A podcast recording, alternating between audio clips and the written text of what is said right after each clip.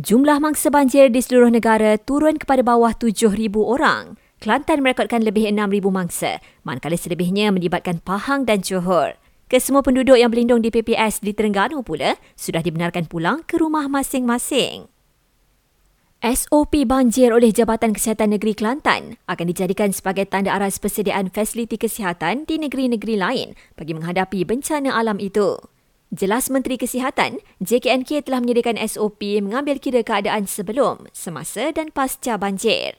Sementara itu, Datuk Seri Dr. Zulkifli Ahmad berkata, kes jangkitan COVID-19 dalam kalangan mangsa banjir di PPS di Kelantan terkawal dan kaki tangan KKM juga mencukupi untuk mengendalikan pesakit berkenaan. Dalam perkembangan berkaitan, Jabatan Pendidikan Negeri Terengganu berkata, pelajar yang terjejas akibat banjir dibenarkan hadir ke sekolah dengan berpakaian biasa apabila sesi persekolahan bermula selasa ini. Kementerian Pendidikan Tinggi akan mengadakan lebih banyak karnival kejaya anjuran perkeso ke universiti bermula tahun depan bagi memudahkan mahasiswa mencari kerja.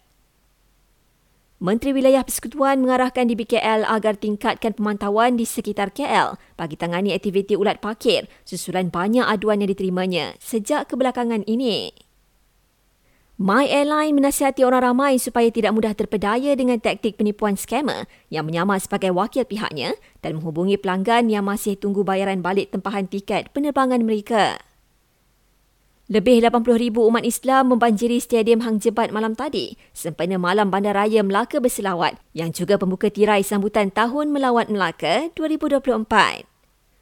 Dan polis buru dua suspek lelaki disyaki samun seorang pemandu dengan bersenjatakan kayu baseball dan parang di Kelang Selangor.